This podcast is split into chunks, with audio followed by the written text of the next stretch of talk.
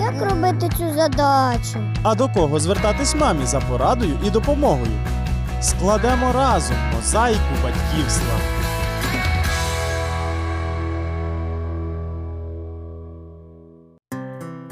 Вітаю вас! З вами знову програма Мозаїка батьківства. Спостерігаючи за маленькою дитиною, можна дійти висновку, що найважливішим пізнавальним органом у цей період є ротова порожнина. Там опиняється все, що потрапляє у руки. З предметами та їжею у рот попадають ще й численні мікроби. Деякі з них здатні викликати таку неприємність, як стоматит, говорить лікар-стоматолог Віктор Дервун. Біля 300 тисяч е, видів мікроорганізму живуть в порожнині рота. Це досить велика кількість, і дивлячись цим, ще дуже велику кількість ми поглощаємо. Е, Відповідно, слизова має якимось чином захищатись. В слизові дуже багато факторів, які захищають її. І саме стоматит, це запалення слизової оболонки порожнини рота. Він виникає тоді, коли втрачаються захисні сили е, слизової оболонки. Вона не в змозі захистити себе від мікроорганізмів, від бактерій, від грибів, від вірусів, і в результаті цього виникає запалення. Це е, запалення може бути як результат е, травми слизової оболонки, так як ми відкриваємо ворота для вхідної інфекції. Стоматит може виникати і у дорослому віці. Його провокують захворювання шлунково-кишкового тракту, анемія, гіпо і авітамінози, особливо групи Б. Однак частіше стоматит виникає все-таки у дітей.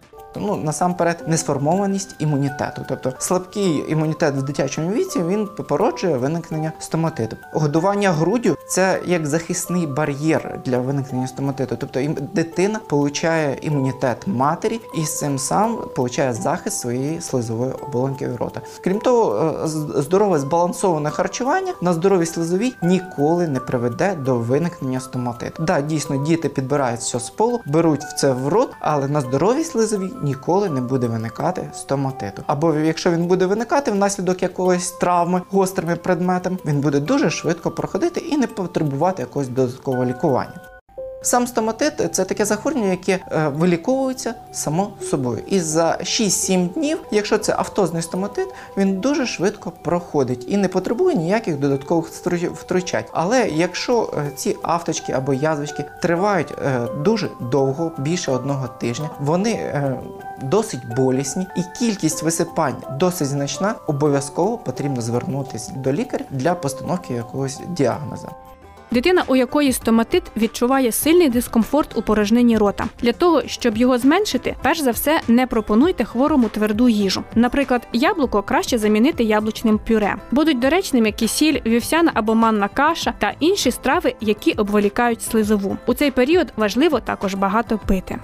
По-друге, чистота порожнини рота. Після кожного прийому їжі необхідно полоскати рот від залишків їжі. Нема залишків їжі, менше бактерій, менше запалення. Третє використання антисептиків. Звичайний антисептик, перекис водню, розчин перманганату калію, фурацилін.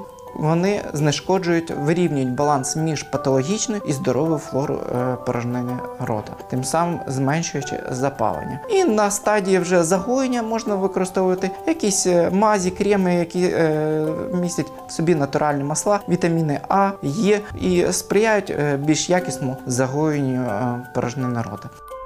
А зараз увага! Рекомендація лікаря-стоматолога, як правильно застосовувати антисептики у ротовій порожнині. Ну, якщо це е, дитина, тобто е, е, яка може полоскати порожнину рота, можна полоскати. Деякі бояться, тобто використовувати чисту перекись водню. Без питань розводьте її в два рази. Ви теж получите чудовий антисептик. Ну, Якщо це виник стоматіт в дітей грудного віку, тоді е, ми е, свій палець обмотуємо е, якоюсь марлічкою і змащуємо порожнину рота в дітей. Тобто, ну зазвичай тут краще використовувати перманганат калія або розчин фурациліну. В принципі, захворювання проходить дуже швидко на протязі 10, 10 днів. І якщо ми його трошечки допомагаємо йому підліковуватись, воно чуть-чуть швидше проходить. Але слизова має свої принципи загоєння і свій час загоєння. Треба час набратись терпіння і виздоравлювати.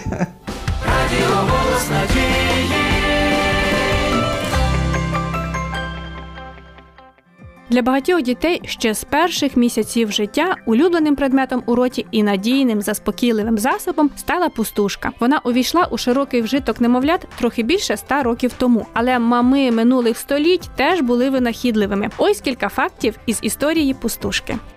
Чого тільки не зробиш, аби дитя не плакало. У давнину немовлят заспокоювали і задовільняли їхній смоктальний рефлекс і шматочком шкіри тварин, і серцевиною кукурудзяного качана.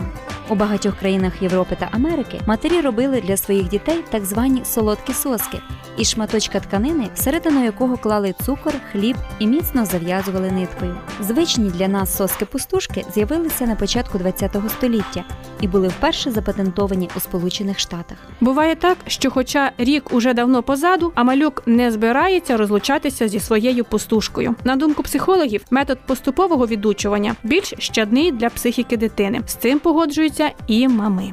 Я просто начала э, устанавливать, можно сказать, территорию, где она может ею пользоваться. То есть сначала это было только дома, мы идем на улицу без пустушки, э, ну так где-то недельки две, две-три, наверное, мы ну, попрактиковались, а потом мы ограничились просто кроватке, и она спала только в кроватке с пустушкой. Это где-то заняло полгода. Різка відмова від пустушки підходить для дітей віком півтора роки і більше, коли вони вже здатні сприйняти і зрозуміти пояснення мами. А пояснення можуть бути як простими, так і досить креативними. Захару було рік і 10 місяців. І просто прийшов такий вечір, коли я сказала, синок, ти вже дорослий, викидай сосочку в мусор. Він пішов, викинув і все. І е, кожного вечора на протязі тижня ще він згадував, що мамочка, де моя сося. Але я кажу, синок, ти ж і сам викинув, ти вже дорослий хлопчик. Ну він там чуть похникав і в принципі вкладався спати без проблем. Со старшим мы ее просто потеряли. Вот он куда-то ее засунул, не знали где, и решили, что попробуем не покупать новую, попробуем. Перемучились две ночи, а потом он уже без соски сам засыпал. Со вторым ребенком, то уже мы ей объясняли, что она уже большая, выросла, годик, день рождения был, тортик был, уже пора прощаться с Сосей, отдать другим деткам маленьким. Сказали, что есть маленькие детки, которые плачут, у них нету Соси. И мы положили Сосю в коробочку, завязали на ней бантик и с мыслью для нее, с мыслью о том, что мы подарим маленькой девочке. Спрашивал, может быть, раз или два Сосю, чтобы ей дали. Сказали ей, что помнишь, мы же подарили маленькой девочке, ей нужна Сося, а ты уже выросла.